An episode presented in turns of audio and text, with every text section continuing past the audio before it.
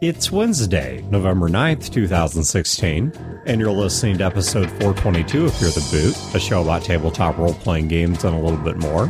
Running time for this episode is 1 hour and 11 minutes.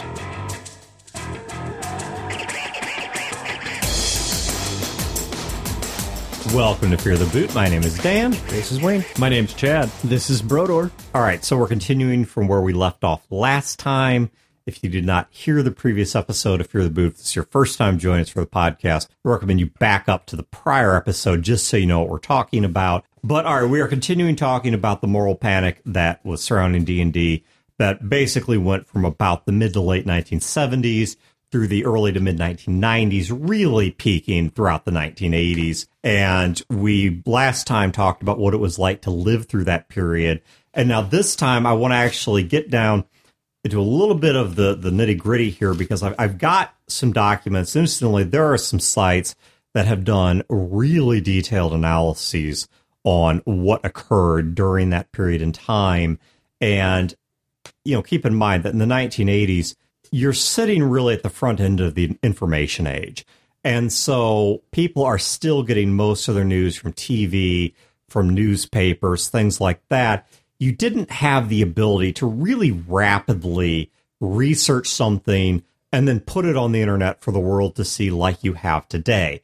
And so it was very easy for a lot of misinformation to get said by somebody, repeated by enough people, and pretty soon it's just the truth that was really going on heavily at the time. And so now, as of today, you can find a lot of information on what was really going on back then that at the time wasn't available. Yeah, like at the time, people thought THAC0 was a good idea. Yeah, exactly. and there was nobody there to disabuse them of this. And so, what I what I love about that statement is the fact that we just did two episodes on the moral panic of the 1980s and all this historical and religious stuff. I but the I only know. thing people are going to talk about is goddamn THAC0. Thank you, Brodeur. Thank you. About how it was ugly and counterintuitive. It's the most controversial thing said on both episodes. Yep. Damn it! I hate this community. Sorry. No, I love you guys. Continue. you're all Satanists. So, all right, well, what I pulled here. Luciferians, exactly, but uh, you know. Well, right-handed, left-handed Satanists. There's there's actually a bunch. There's a bunch of different types. So, anyways, point being, this, this show's not about Satanism either. Not Oh, yet. But there were a bunch at the time, a bunch of religious tracts, mm-hmm. non-religious tracts, uh, sixty minute specials, you know, whatever that were getting put out on the topic of why role-playing games were dangerous, you know, or not. Mostly were, and the other side did not get too much representation. Did get some. Because they were people in their parents' basements. Not necessarily, actually. No, Um, uh, Michael Stackpole. Uh, Yes. Famous RPG author, novelist. He was actually Yeah. contracted by an organization called GAMA, of which somehow I'm a member. I don't- honestly don't know. But there's, there's something called GAM, which is the Game Manufacturers Association, which Brodeur's familiar with because I believe you've been to some of their meetings in Vegas. I was. I even got elected to the retail division board of directors. Yeah. but I had to then you- step down when then I you went out to the I- garden and did the honorable when thing. When I left, yeah, exactly. When I left, when I left the fantasy show, And, and yeah. so it, I actually still have press credentials with it, I believe. But Mike Stackpole, who's an, an RPG author and he's done some video game work as well, uh, he was actually hired or contracted or tasked or whatever by the Game Manufacturers Association. yeah. And last last I had known, he was on the main board of directors Yes. for GAMA. And so he did a bunch of more detailed research into what had gone on at the time. Now, he's not the only one that did this, but uh, he really kind of set the groundwork for a lot of it. Uh, I, I don't want to overstate what he did, but I also don't want to understate it. But there's a lot of good information out there. And, and if I remember, I'll link some of that out of the show notes. But what I'm going to use is an Exhibit A, because back in the 1980s, there was a lot of stuff getting cir- circulated around. You know, Dan, I hear somebody wanted to interview Chris Hussey around that time, but they thought he was already too old for anybody to relate to him. Oh, absolutely. I mean, that then that's we're not talking about the 1980s. That's like 1880s, 1780s, but 80. 80, yes. 80 BC, whichever. but but anyway, the the particular item that I picked, just for the sake of having a point of discussion, was a pamphlet put out by CBN, which is the Christian Broadcast Network. And let me reiterate once again that hmm. w this was a cultural thing. So this is not us doing open season on Christianity nor inviting any of you to do so. Uh, Nor us proselytizing it either. nor us proselytizing it either. We're just talking about the history of this is what happened. Draw your own conclusions, okay? But this is a booklet that was put out by CBN called Dungeons and Dragons Adventure or Abomination. So this was a, a pamphlet put together by Richard White, and it consisted of about eight pages. It's, it's a relatively short read, and you can find PDFs of it online. Once again, I'll put a link to this in the show notes if you want to read it yourself. We're just going to kind of skim over it here a little bit because some big points I want to hit on here about what was going on because this is what people in at that point in time, you know, were thinking about the game. And incidentally, this particular pamphlet, as hostile as it is to role playing games, in my opinion, is by far one of the more fair treatments I have seen. Okay, and and that's going to be saying a lot once you hear some things that are in here. Imagine someone just kind of with their mouth open, just accepting, you know, blindly whatever anyone's telling them. And there was a lot of credulity regarding the claims about D and D at the time, and so to hear any counterpoint was somewhat rare. But let me start off. I want I want to read just a little bit of this here, and I'm gonna skip around quite a bit. But but here's how it starts: adventure or abomination, creativity or cruelty, diversion or demonology. Now, first of all, that, of column A, a First of, column yeah, I would say first of all, those are not mutually exclusive. it can be an adventure and an abomination. Well, all right. Let me let me pause right there. Okay. Uh, first of all, one of the things that drives me absolutely nuts about people that try to write these like news pieces or whatever is seriously get over the alliteration. It's not that impressive. But uh, that aside, I mean, I, I want you to hear what is being juxtaposed here. Okay, so D and D. What are you supposed to think of it? Right? Is it adventure or abomination? yeah. Now, okay, I'm not saying Uh, THAC0 abomination. I'm not saying there aren't people out there that are running games that have rather abominable topics or yeah, people play Fatal. yeah, or people play Fatal or you know abominable systems. People play Rifts, but the, the the point being that that's a hell of a jump, right? Right. But but this is what's being put in front of parents and pastors and police. We're going to get to that. But well mean, oh my gosh, just alliterated myself. Parents, pastors, and police. It wasn't that and pepper impressive. pots. Thank you. Thank you, Brodeur.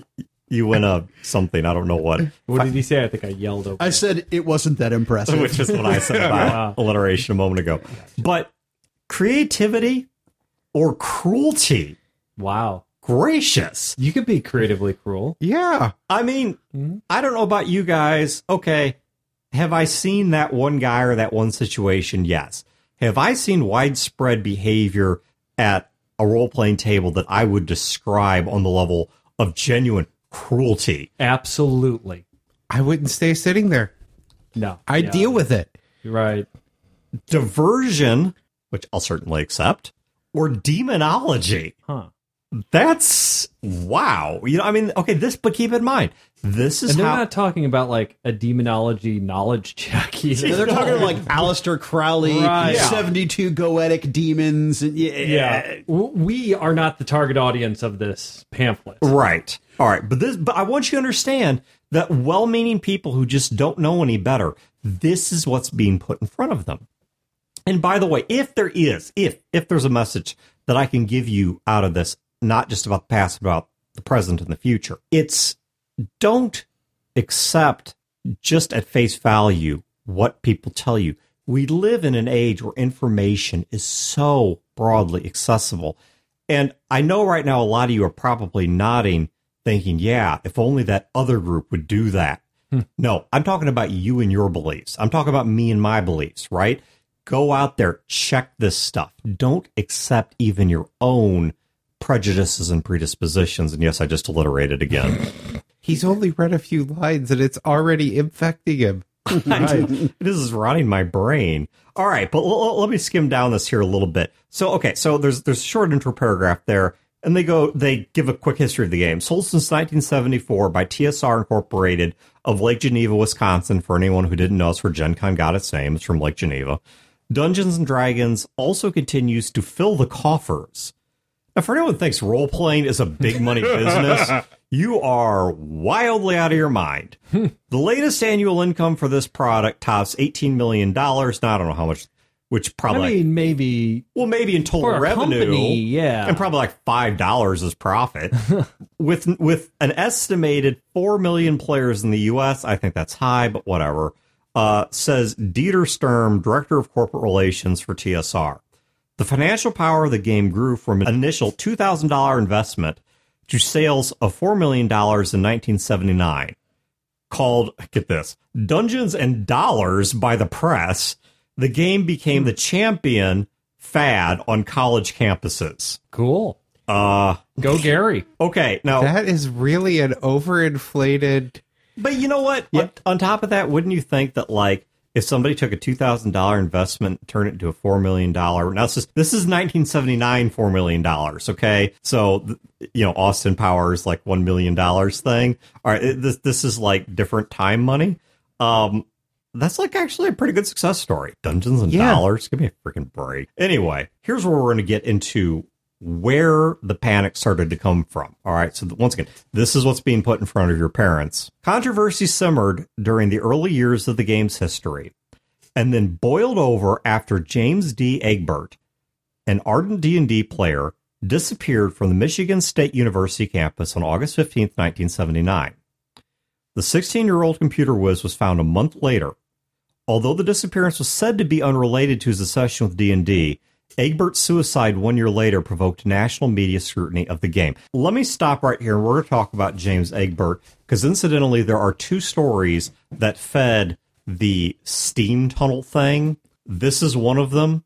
The other one is even less exciting than this one. All right. Oh, but you're going to alliterate the hell out of this. I'm going to try not to as I talk about the sassy and unsavory subductions of the steam tunnels. but anyway, I listen to a whole hour of you doing that. Way. All right, so controversy simmered during the early years of the game's history, then boiled over after James D. Egbert, an ardent D&D player, disappeared from the Michigan State University campus. Now, that did happen. But let's talk about what really was occurring there. All right, so they link it to D&D, but they leave out a whole bunch of crap in the middle. So here's what actually happened. Now, you did hear that age correctly. James Dallas Egbert III is his full name. That's a terrible name, by the way. Egbert. Are you kidding? That's nerd. amazing. that sounds like a dude who's who's a computer whiz and in college at 16. No, that sounds like a Batman villain. Um, and One of you is correct. He was a computer whiz, and because of the fact that he was an expert with computers, he was indeed admitted into college at the age of 16. you already read that part. I cheated. I know. he was born in 1962, died in 1980. Uh, prior to his birthday, he was admitted to college at the age of 16, died at the age of 17. What happened to this guy? I think as a lesson, kids. Never go to college. Well, more than that, I think, and I say this as someone who was actually put into school a year early. I have a birthday that fell upon a, a break point in the years, which meant that I was either going to be the youngest kid in my class or the oldest. And they gave me a state intelligence test, and the state decided to admit me into school early. Yeah, Now- same thing happened. And and I don't think that's entirely a bad thing. But what I would say is if you think there's already something askew here about him being out of place socially, you're on a pretty good track. All right. So what actually happens here is he did participate in a Dungeons and Dragons game. It is true he did play D&D.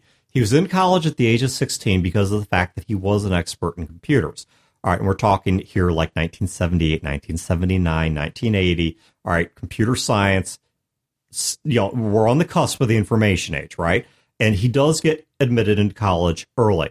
But what happens is from there, he disappears off of the college campus. And the parents end up hiring an individual by the name of William Dear, who is a private investigator to look into finding their son. Now, William Dear found a bunch of things in the course of his investigation. Okay, he's a PI. He found a whole bunch of things in the course of his private investigation that he buried for several years. Now, lest you think too poorly of Mr. Dear.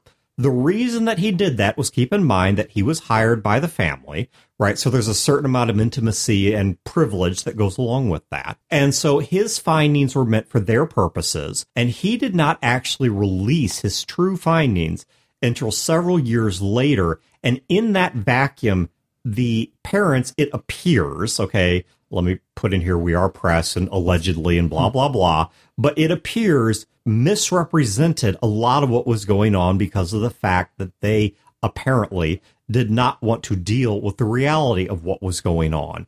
So what they come to find out is that there were in fact a group of people that were playing D&D at his college, which he apparently had been involved in, and that at some point they had entered into the steam tunnels that were there beneath the university and they were basically using the steam tunnels as a stand-in for the dungeon that they were exploring. They're just trying to immerse themselves. Mm-hmm. This was an early form of LARPing, so I do agree that was dangerous and antisocial behavior. but you know what? They were in the steam tunnels, not dead. I'm, I'm being facetious for anyone who's new to the show, I mean facetious. And you know they weren't furries at least because Yes. you're not going to take your fur suit into a sewer. No, I mean, no. Come on, those things are expensive. Absolutely not. You don't want to come out of there smelling like rainwater and fart. So, but all right. So what happens then is he disappears. All right. And he leaves behind a note and also a bunch of pins that mark out a pattern. Now, keep in mind, Like stick pins you stick. in Yes, like thumbtacks stuck into a corkboard. Now, keep in mind, this is a child prodigy who's very good at math, very good at rational thinking, very good at computer science. And as best as this private investigator, William Dear, was able to figure out, and in fact, I believe that actually before his death, uh, this kid, James Dallas Egbert III, actually did uh, confirm that what he had left behind was basically a sort of puzzle pointing to his location. Now, what he had actually done was he was not involved in D&D at this time.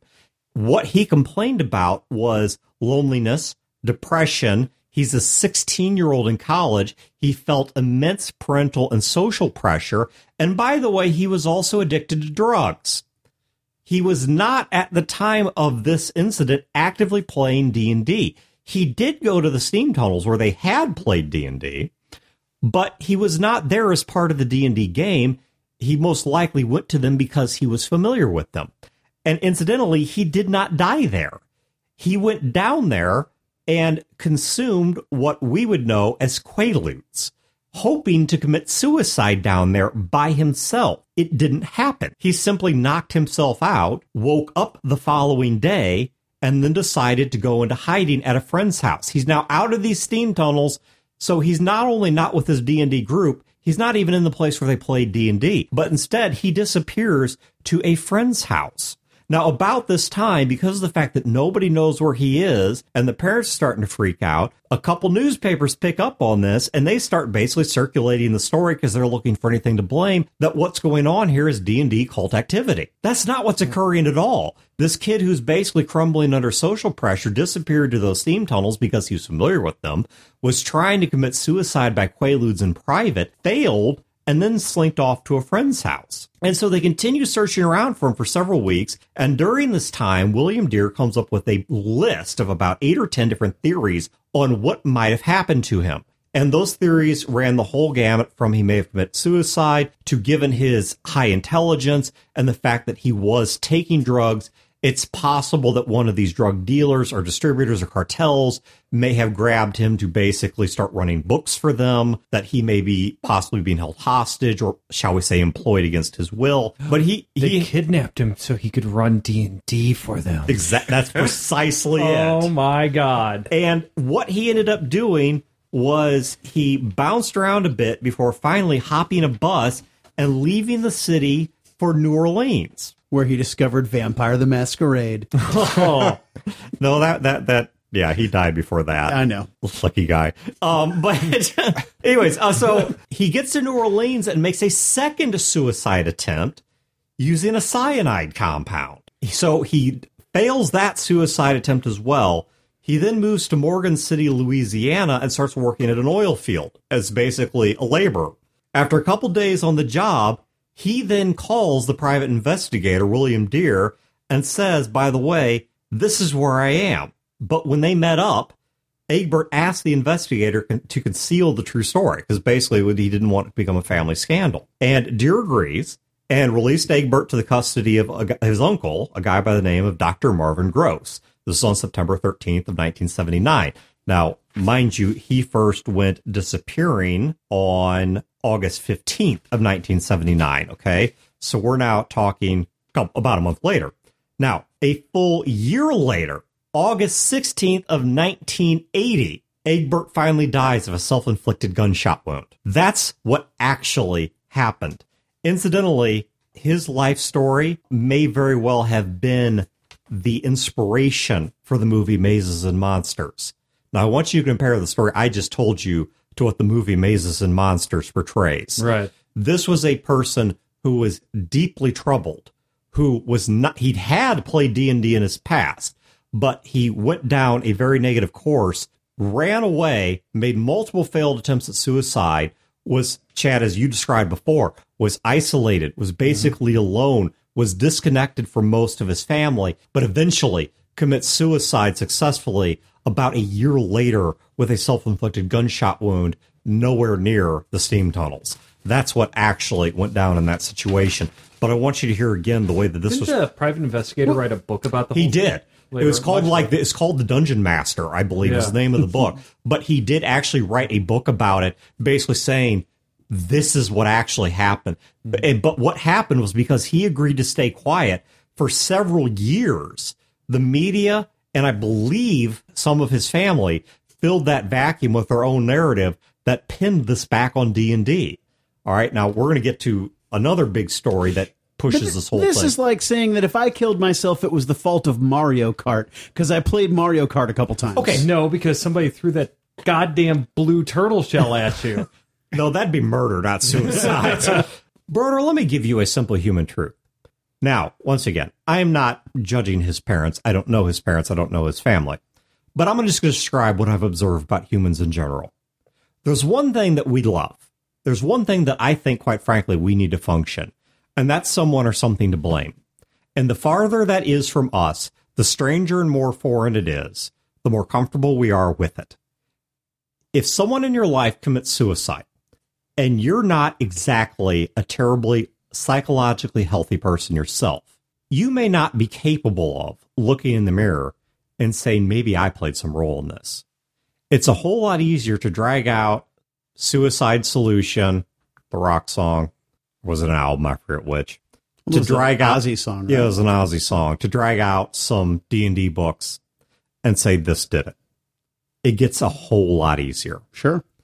And when you go through these stories, that's the pattern that, to me, appears emergent again and again and again. But once again, now that you've heard the story, I want you to pretend you don't know any of this information, right? You're one of those authority figures back in the early 1980s. Good thing I've been ignoring Dan all this time. Makes this easier. And here's what it says Controversy simmered during the early years of the game's history, then boiled over after James D. Egbert, an ardent D&D player, mind you, a year away from this game at least. I don't think I've ever met an ardent D and D player. I have. Yeah, I have too. disappeared from the Michigan State University campus on August 15, 1979. The 16 year old computer whiz was found a month later. Although his disappearance was said to be unrelated to his session with D&D, Egbert's suicide one year later. Notice how they slip. They just slide right there from his disappearance to his suicide, right? One year later provoked national media scrutiny of the game. No mention here of the fact that the guy was drug addicted, the fact that he was under immense social pressure, the The fact that he fact didn't play D and D. the fact that he was incredibly depressed. Uh, he left behind some emo sort of poems. I mean, the point being, notice how all that gets left out. And then they go right back. They jump straight from that. This is the next line. This exposure, look at this. All right, this is some seriously sick stuff. This exposure proved to be a windfall for TSR. Sales more than doubled to 8.9 million in 1980. Wow. Wow. Go So Gary. that's why everyone's out buying D and D, right? Because James It'll Egbert, because James Egbert goes out there and kills himself. And incidentally, he did not kill himself until late 1980. So how that drove a fiscal year of double sales when he didn't even kill himself until 11 months after being found, Dan, that is the satanic power of D and D. I just can't help but have this vivid image of a Dragon magazine ad with this dead kid slumped over a desk Yeah. with a smoking gun. Dungeons and Dragons. let me give you the next line handle after that. let me give you the next line after that. Look at the character assassination, or what looks to me, allegedly, like character assassination here. Okay? The quest for treasure, often the object of the game itself, was intensified by the manufacturers when they began advertising in the school library journal and hired Dr. Joyce Brothers to tout the benefit of the game to school administrators in an 18 city tour of the United States. Did they really? I believe so. But but I want you to look at this. We went from this kid disappeared to a year later he kills himself. No mention of, of anything there except D and D. Question mark? Question mark? Profit? Suddenly the game doubles to eight point nine million dollars in 1980, and the quest for treasure. So right, they're just getting fat off of people's suicides, and that exposure is making them money. And so in that quest for treasure, which is the driving factor behind the game, they go out and try to sell the game to more people. You know, mm-hmm. I would say sales increased because people were buying it so they would know what to complain about. But everything I'm seeing seems to indicate that no, the people complaining have never actually opened a book. Uh, or a box at that Yeah. time? Yeah. Yeah, all right. So I'm going to skip past them. So if anyone wants to know, we'll link this to the show notes. You can you can read it yourself. But I, I want to skip ahead here to a couple other things. And they start quoting from the book. All right. So the, the section called Swords and Sorcery. what it, They bought one book. what is D and D? The answer depends on whom you talk with. Quote: Swords and Sorcery best describes what this game is all about. For those are the two key fantasy ingredients. for Gygax and the introduction to the official Advanced Dungeons and Dragons Player's Handbook, the 126 page book that sells for $13.95. Wow, what a different time. Give me a role playing book nowadays in a PDF for $13.95. But so I decided 1980. no, this one was published. This was the. I did not actually print that page. I, I don't know what the publication date on this was. We'll say 1970. It, was it was AD and D. It was the first run of AD and D. we'll just say 1970. So it's the official AD and D Player's Handbook. I, I don't know. 1395. yeah, I don't know what year that was. I don't have that the copyright page printed. We'll say 1979. 100. How many pages? 126. 126 pages. Yeah. 1395. Yes, 1979. hmm or there. I don't know.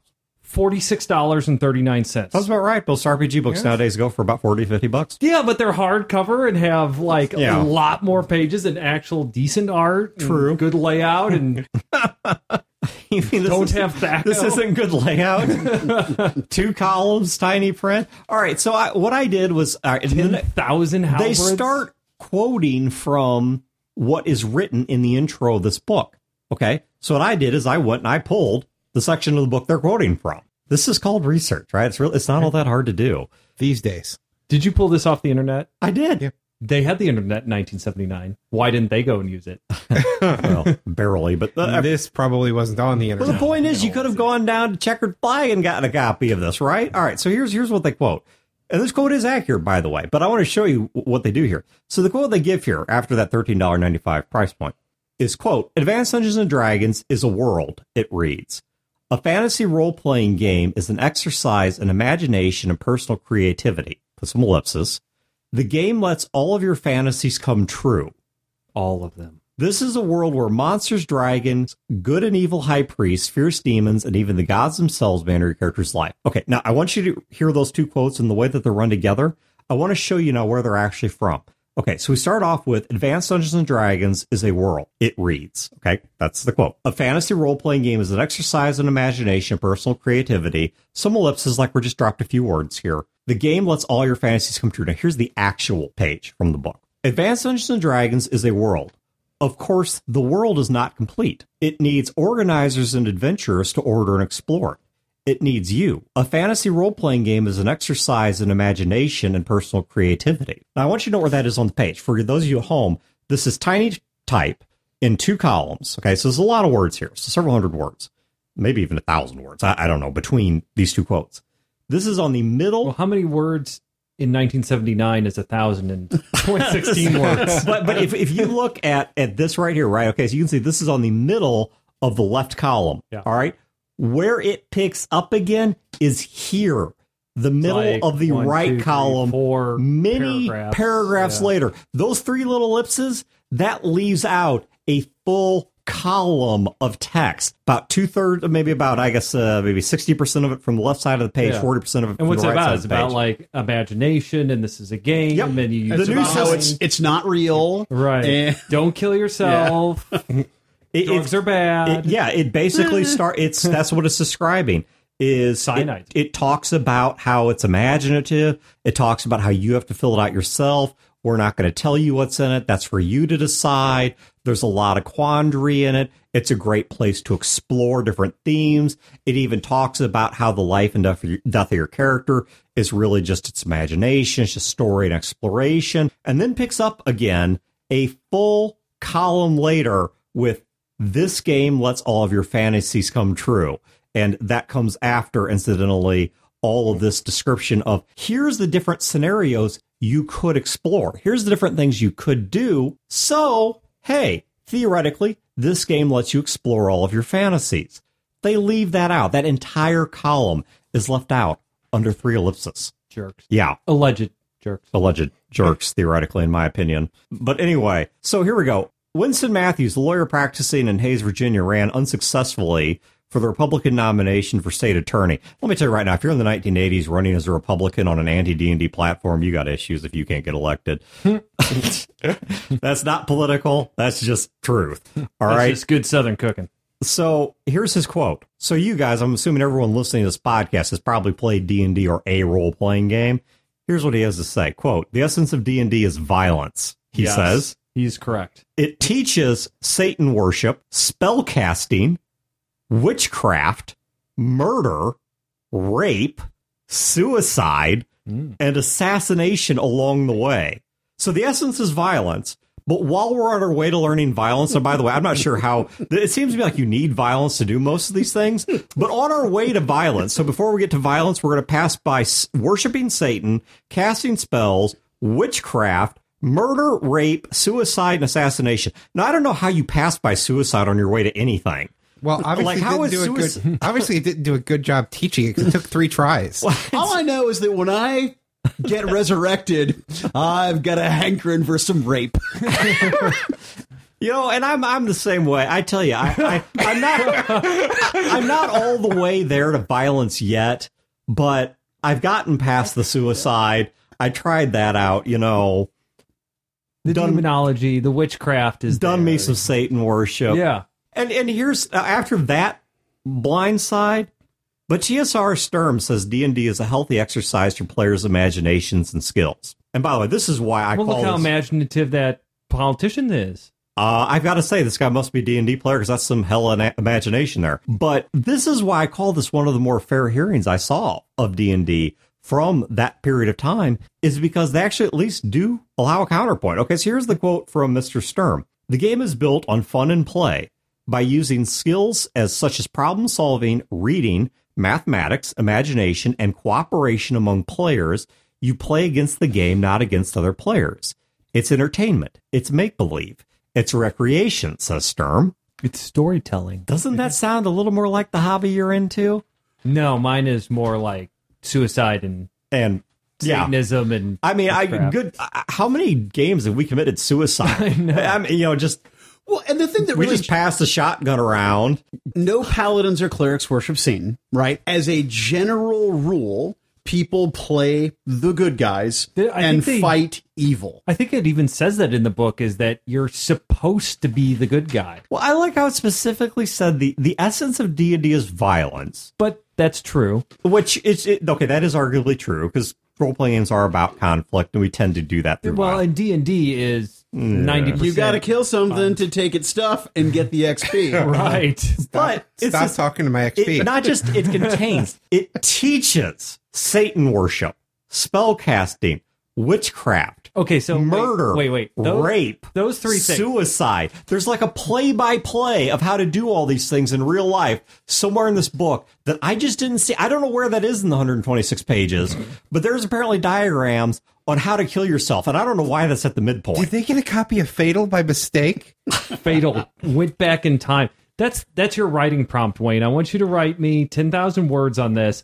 about how Fatal was sent back in time to the 1979, and this big moral panic is not about D and D. it's about Fatal. And they're right. They are correct. They just got the name wrong. I noticed that I was uh, I, I recently watched the movie The Witch, and you know, no spoilers, but when a character actually signs their name into the Devil's Book, it's actually the player's handbook from from uh, AD&D. Is it really? No, Oh, That would be fucking would be hilarious. amazing. that would. We're gonna do a Damn it! Now I want to make an indie movie. it has nothing to do with role playing games. It just has that little, you know, the D and D is kind of taped out, but I want to read you a, a little bit more here. Okay, so oh, oh and when they're signing it, they have mm-hmm. to pick their class. Are they going to be a wizard where they actually have to study the book, or a sorcerer where they just get these abilities? all right, so we're now going to get to. I'm going to skip past a bunch of stuff. There- There's some really quality content here, but I, for time's sake, I'm going to skip over it. Once again, if you want to read this yourself, check the show notes. But I'm going to skip over this to what really became the Jack Chick was not the foremost face of the panic against D and D. Now, he wrote He's just the funniest. Dark one He wrote track. one track, which in the internet age has gotten a lot of mileage because of the fact that his organization makes the vast majority of his tracks, I believe all of them maybe, available online for free. So you can still go check that circus out. You Still buy them. Yeah, you can actually still buy them. I was actually looking into buying a, like a, pa- a thing of a thousand of them because you can like custom stamp the backs as they have them all oh, stamped with Fear the Boot, feartheboot.com. Yeah, we're gonna all give 'em stuff. out at Gen And Con. Give 'em out at Gen Con. I, I think that that's The, genius. the only reason we did didn't do it is because the cost. Yeah, I it mean, costs it was too like much. this is a funny joke. This is not a three hundred dollar funny joke. Yeah. If if I can get the price down, I don't know. Now that he's dead is like a clearance. I, I got to look into this. Anyway. Did you know they made a sounds movie? like it sounds like Yes. Patreon money to me. All right. So here here we go. Yeah, This, they- they- well, they, to interject real quick, they some people made a movie about Darkest Dungeon or Dark Dungeon or whatever the hell the Yeah, yeah. it's called. They they and they tried to deadpan it more well or less, sort so of. They It ne- is, from what I understand, it is a authorized. It's it's authorized. They went to Jack Chick Publishing. They worked with their uh their spokespeople and whatnot, and they convinced them that this is a serious movie. We're not making fun of it, but it is a reenactment of the what happened in the track. People are costumes, all that sort of stuff. It it and when they act, I haven't seen it, but when they act out, they- they're not cracking jokes. They're not being ironic. It is a serious movie. Now it's a poorly acted, poorly made indie movie, but movie nonetheless. All right. So this next part, what we're going to get to is while Jack Chick was perhaps the most well known, most visible of this era looking backward, in my mind, the real driving force behind what was going on, specific with role playing game Panic, came primarily from a woman by the name of Patricia Pulling. And Pulling wrote something called, well, she wrote a variety of things. She also wrote, incidentally, a guide, a handout, a flyer that I actually have a copy of right here that was distributed to law enforcement at the time to help them recognize satanic cults forming in their communities and break them up. And I know this hit home because there was a specific one of these things that became a big to do because of some graffiti in a neighborhood of the St. Louis metro area called St. Anne. And so, all right, Where my wife grew up. yes, and Was she a Satanist? No, she didn't start gaming until she met me. But now she's That's not actually true. and then she got shot six times by her DM. And but all right, so I'm gonna I'm gonna read here what they're quoting is th- they allege here that they're quoting from Legends and Lore, an older D and D rulebook. I didn't grab a copy of that, so I'll just take this at face value. But they start running through a bunch of stuff, and one of the things they're quoting here, I don't know how of context, because once again we have these wonderful little ellipses, and I don't know how much they're actually leaving out. Because this one I didn't pull, but it says the cleric should. So we're talking about clerics here. It says the cleric should also freely undertake the performance of exceptional duties. Dot dot dot. Don't know how many pages got dropped there, and voluntary martyrdom. Like that's a phrase that doesn't need any context. All right, so now we skip down to a new section called suicides, and we're now talking about Patricia Pulling. All right, so Pulling's 16 year old son, Irving Bink, Lee uh, Bink is his nickname. So his real name is, is Irving Lee Pulling. That's a serial killer name. Be, became one of those voluntary martyrs in 1982. On June 9th of that year, Susan Peckett, a teacher of a class Bink Pulling attended for talented and gifted students at Patrick Henry High School in Montpelier, Virginia, allegedly invited Scott Hutchinson, a dungeon master and English teacher at the school, to her class. Hutchinson allegedly led the class in a D&D campaign during which he delivered a written curse to Bink Pulling. The curse said that Pulling's character's soul belonged to Hutchinson, who would direct it to become an evil killer. Oh, come on. That's metagaming. well, I'll get to the. Yeah, it is, that is hilarious, but it, it's worse than metagaming. Before Bink Pulling left school, Patricia Pulling says he cleaned his locker and brought home various D and D books and other occult writings. He dumped these materials on the kitchen table, allowing his parents to see them for the Other occult writing. yeah, whatever that is, and allowed his allowing his parents to see them for the first time. Now, first of all, it sounds like parents are dialed into his life, but secondly, uh, actually, in later statements, they said they did not find the D and D material until after his death. So they actually contradict themselves the way I understand the story. Allegedly. Allegedly. Well, and the way that's written, D and D books and other occult. Okay, hold on. Uh, This gets better. He then went to his room, wrote a suicide note, put a gun to his heart, and shot himself. All right, now that much, that last part, that's agreed upon real history.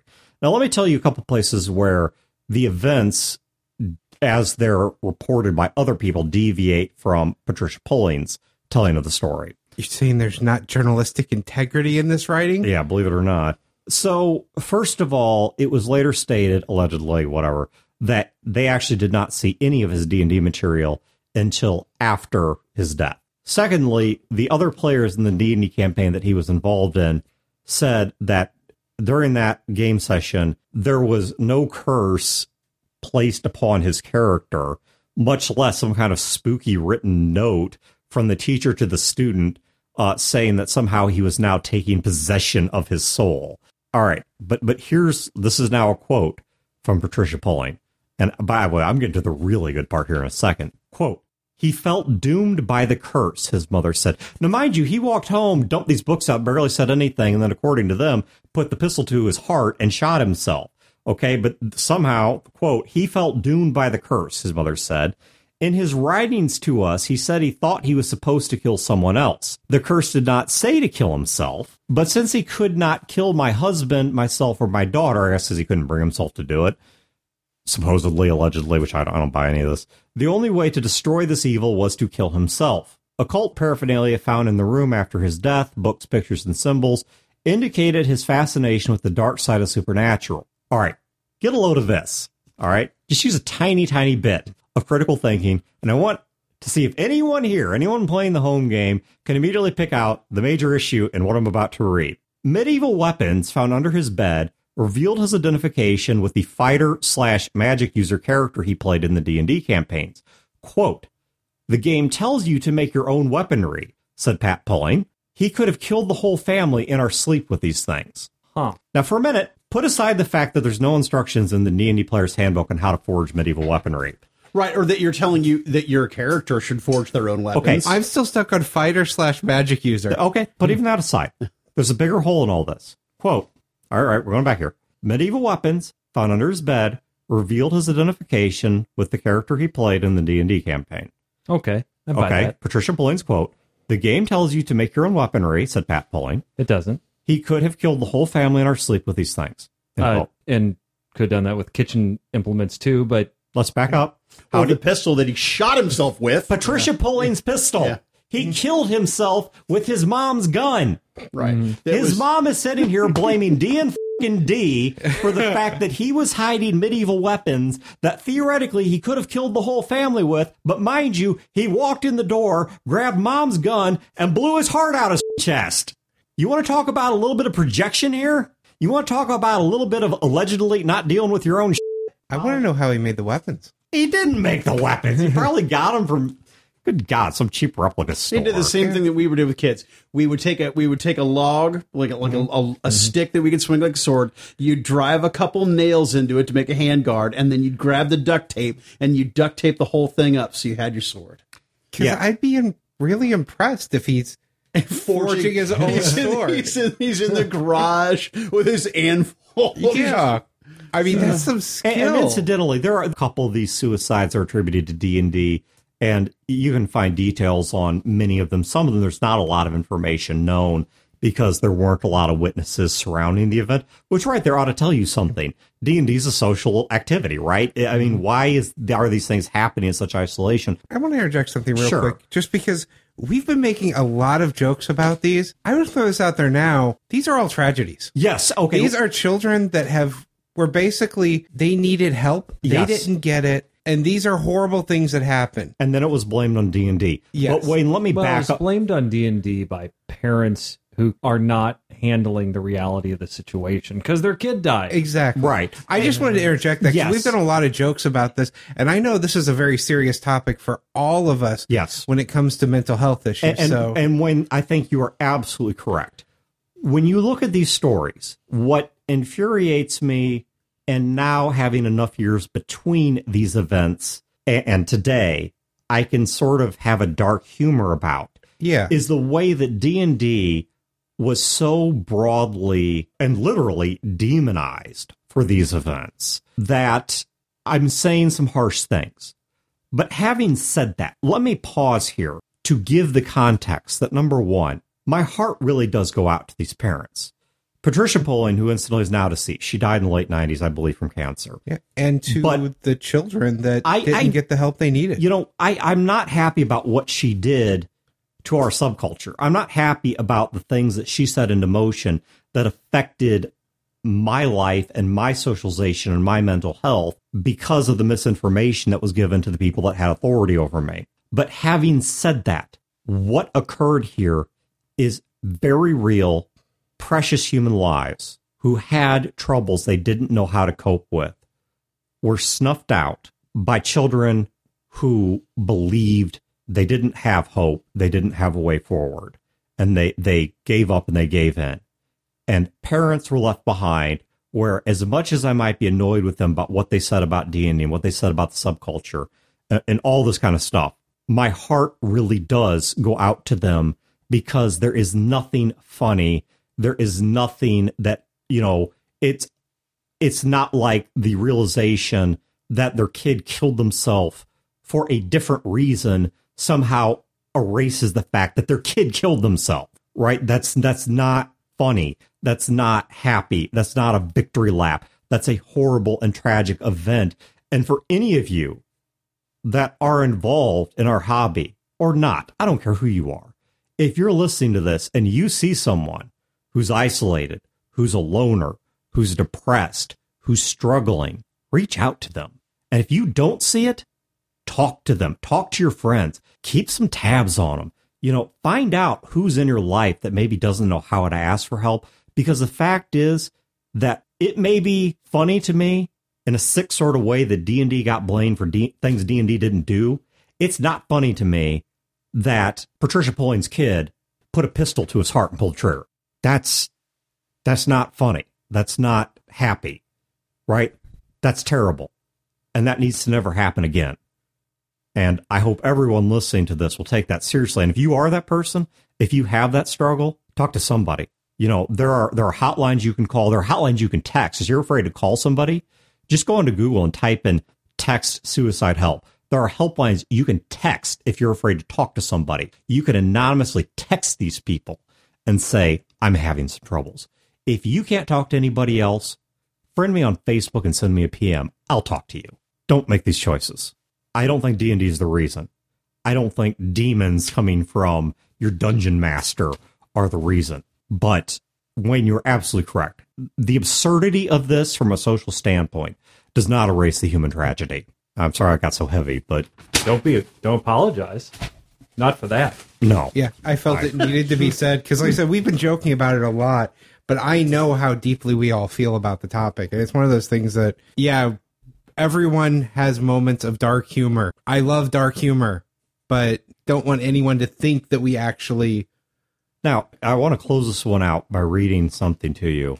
This was the handout that was passed around police departments, law enforcement. Okay. So th- this is not on its surface, at least, a, a religious item. Okay.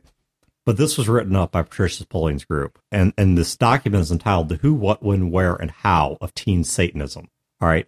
So if you're a kid in this time period and you have parents or you have religious people or you have law enforcement that might genuinely be concerned about you, right? They're, they're not necessarily bad people, or maybe they are. Maybe they're judgmental jackasses, but they're not necessarily that. They might really care about you. But this is what people like Pulling were telling them to look for in you. This is how they were deciding you were into something satanic. So let's start off with the who. Adolescents from all walks of life. So everybody of a certain age. Yeah. Yep. Many from middle to upper class families. Hmm. Well, that narrows it down a little. Intelligent. Get a little of this one. Over or underachievers.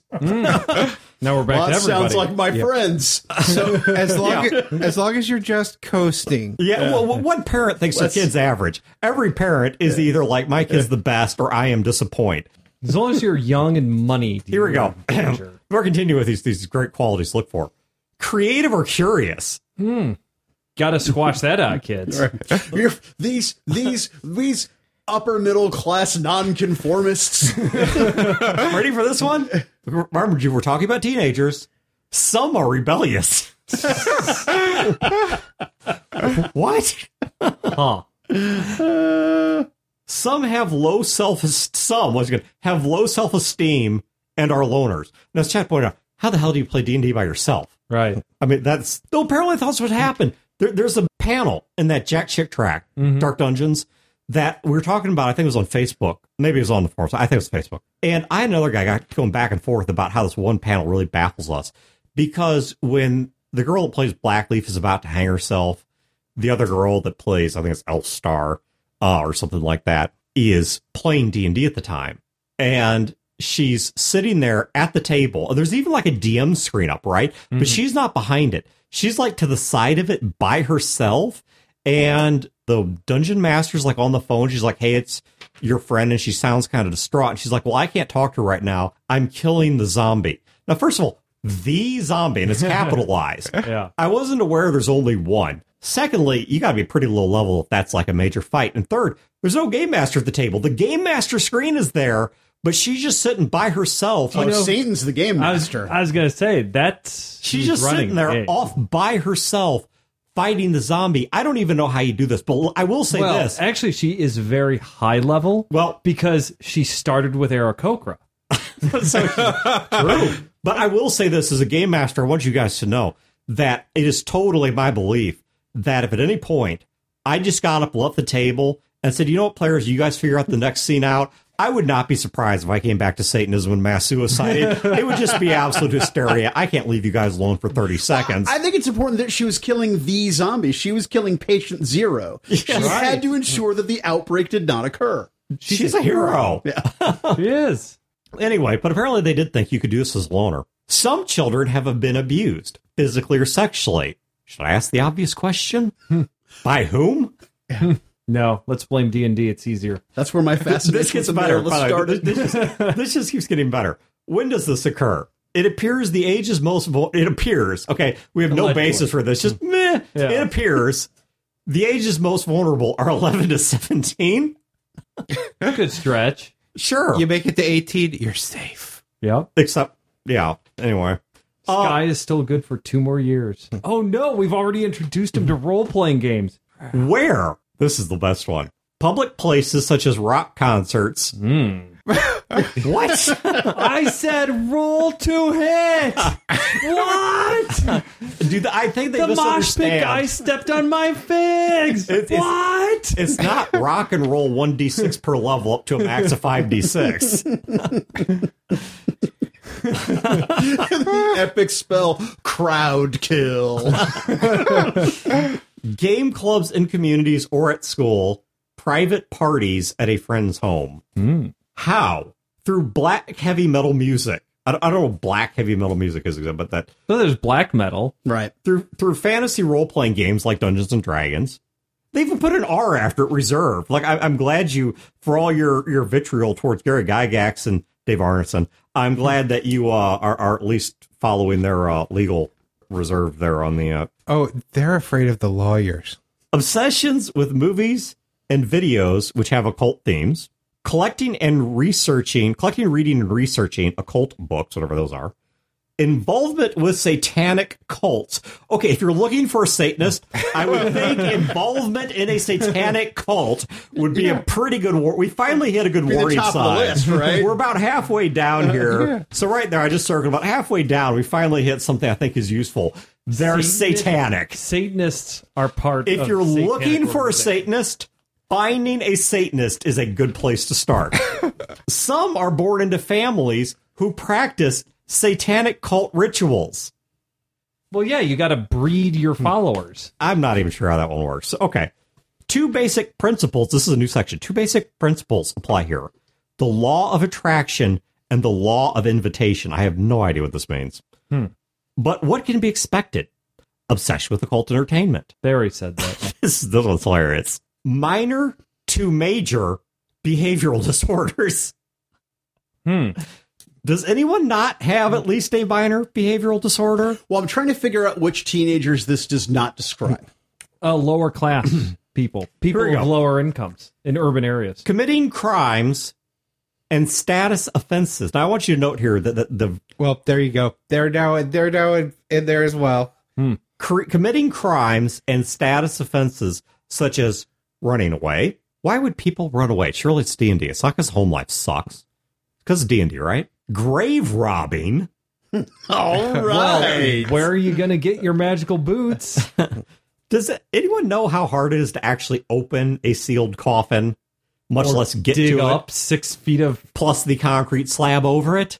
If you actually do know and you're sitting at this table, don't tell me. Yeah. I don't want to know that about you. Here's the other ones. I say as I stare at Brodeur. Break, breaking and entering to steal religious artifacts, or sometimes just stealing small items to prove loyalty to the group, defacing public or private property using satanic graffiti or related graffiti. I'm not sure what related graffiti is. Like, how is it satanic but related? I, I don't know.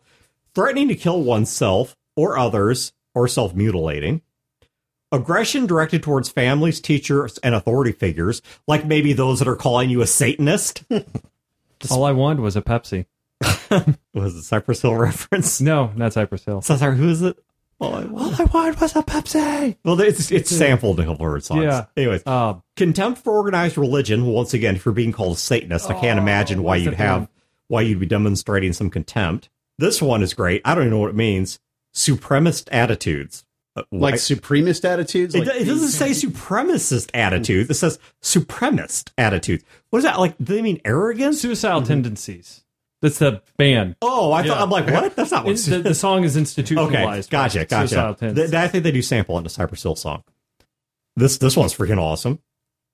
Kidnapping or assistance in kidnapping. Your teenager, your 11 to 17 year old is doing criminal kidnapping. I don't think Satanism is the issue here. Well, I mean, they you have to kidnap people to sacrifice. Uh, I, I guess murder.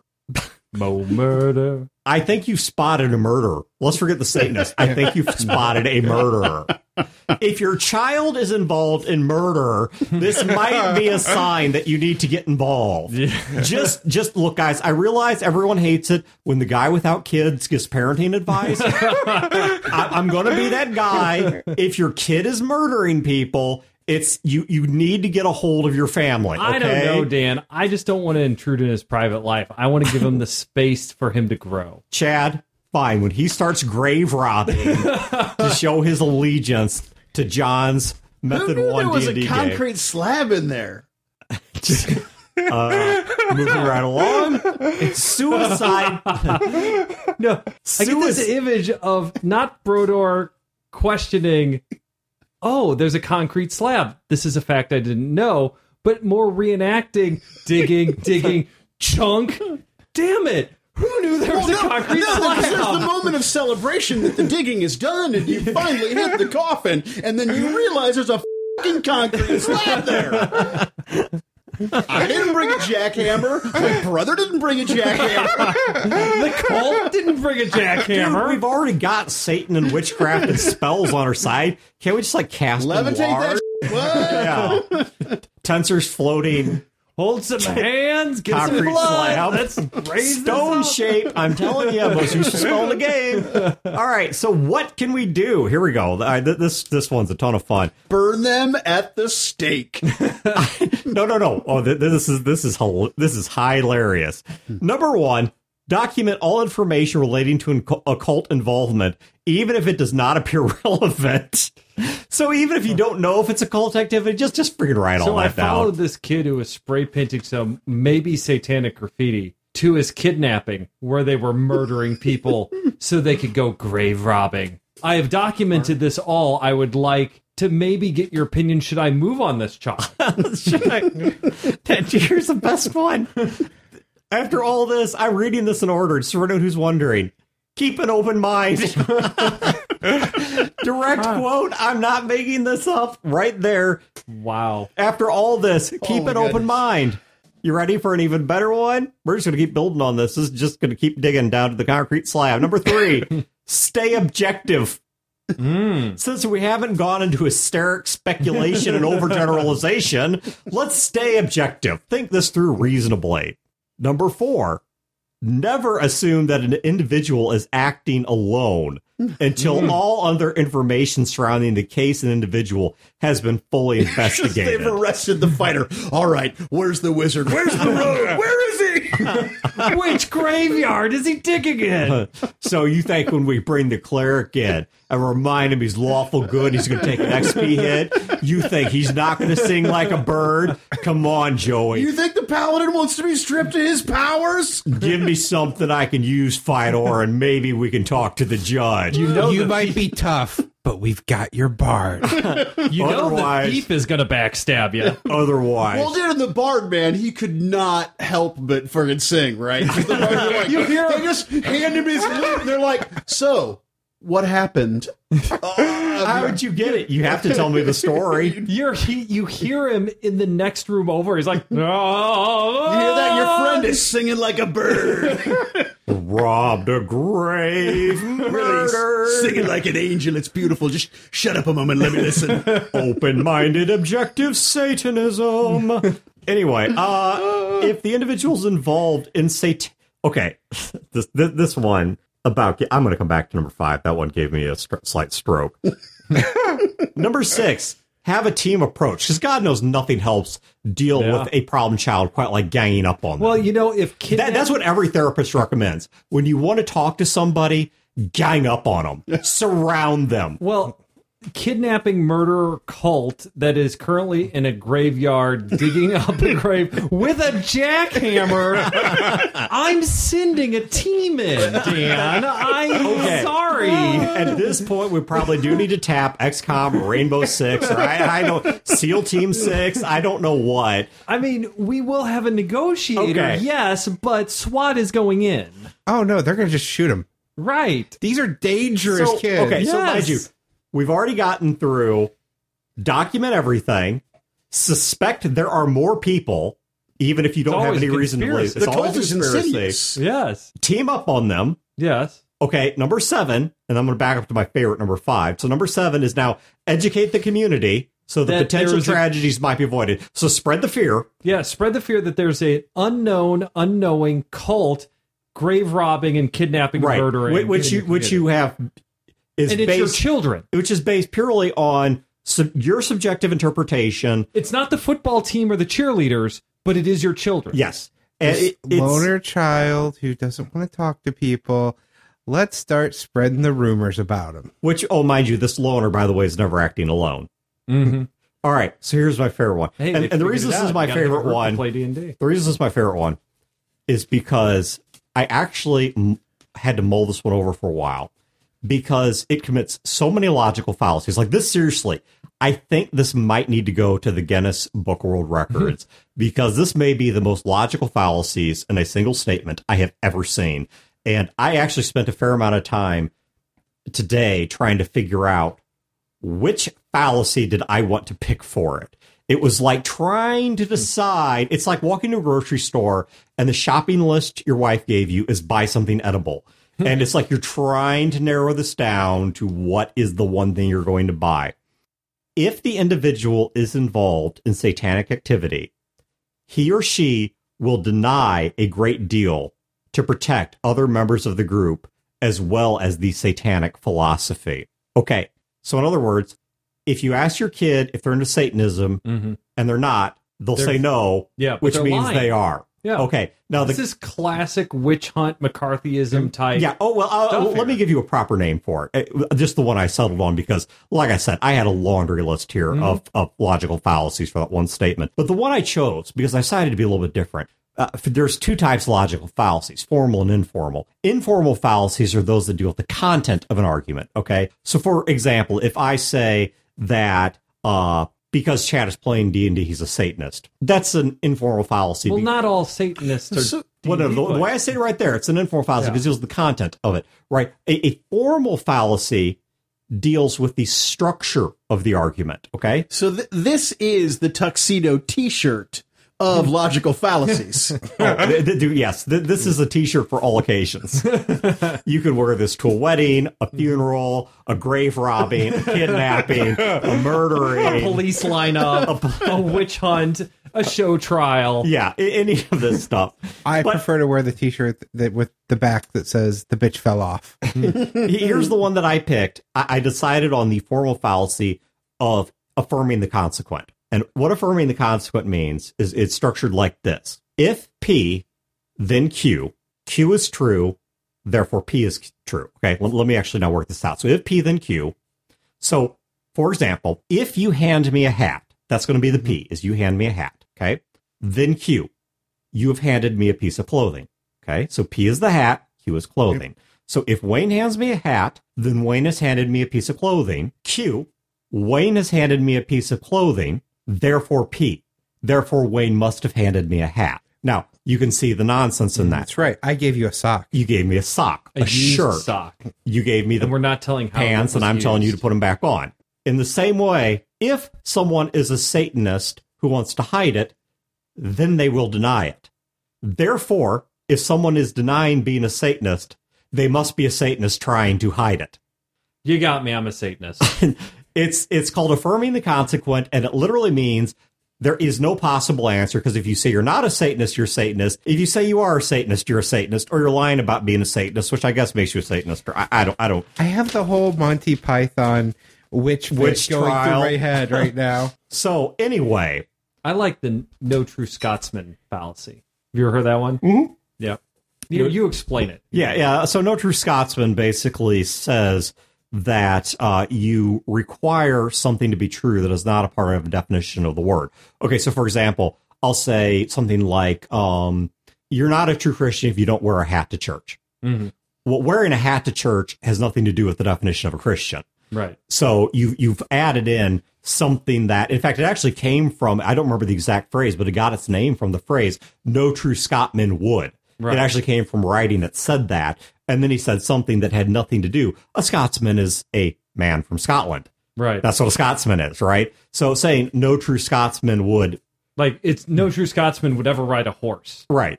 Well, A that has nothing to do, do with being a and Scotsman. Yeah, they're unrelated. So you make something part of the definition that's not part of the definition. You expand, or or I guess I should say narrow the definition of a word in artificial ways to try and exclude people you don't want in there. Mm-hmm. So anyway, all right. The point of all of this is for those of you that live through this, I want you to feel proud of the fact that we as a hobby, through the perseverance of our choices and through the strength of our character, have not only gotten past this, but we have grown the hobby beyond this. Like I said in the last episode, you know, the minds of my parents were changed by seeing the way that you guys interacted and behaved at Fear the Con.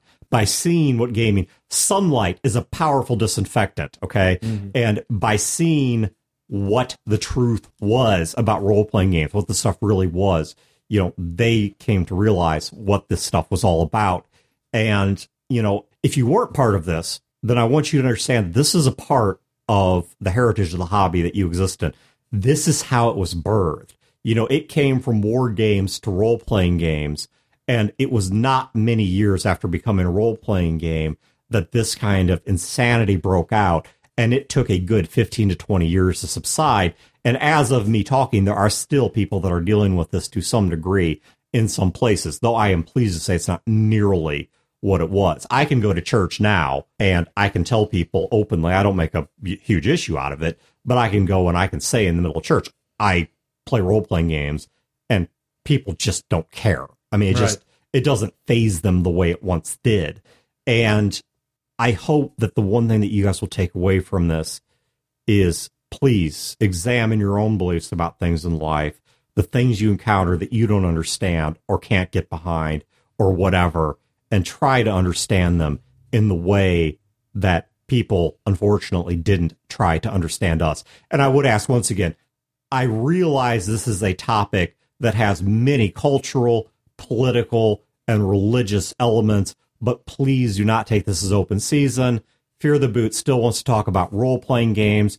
We don't want to get into attacking or proselytizing a worldview. That's not what we're about. So please, please, please do not take this as permission to go haywire on our forums or Facebook page because we will deal with that as we always would have. You're free to say if it's relevant and polite, but please keep it relevant and polite. So thank you guys for tuning in. Have a great week and great games, and we will catch you next time. Hail Satan! THAC0! This has been a production of Fear the Boot, copyright 2016. Listeners are free to use this episode in a non commercial endeavor so long as credit is provided to feartheboot.com. You can find previous episodes and other resources at feartheboot.com. Fear the Boot is also a member of the RPG Academy network of shows. You can find other great shows in this network at therpgacademy.com slash network.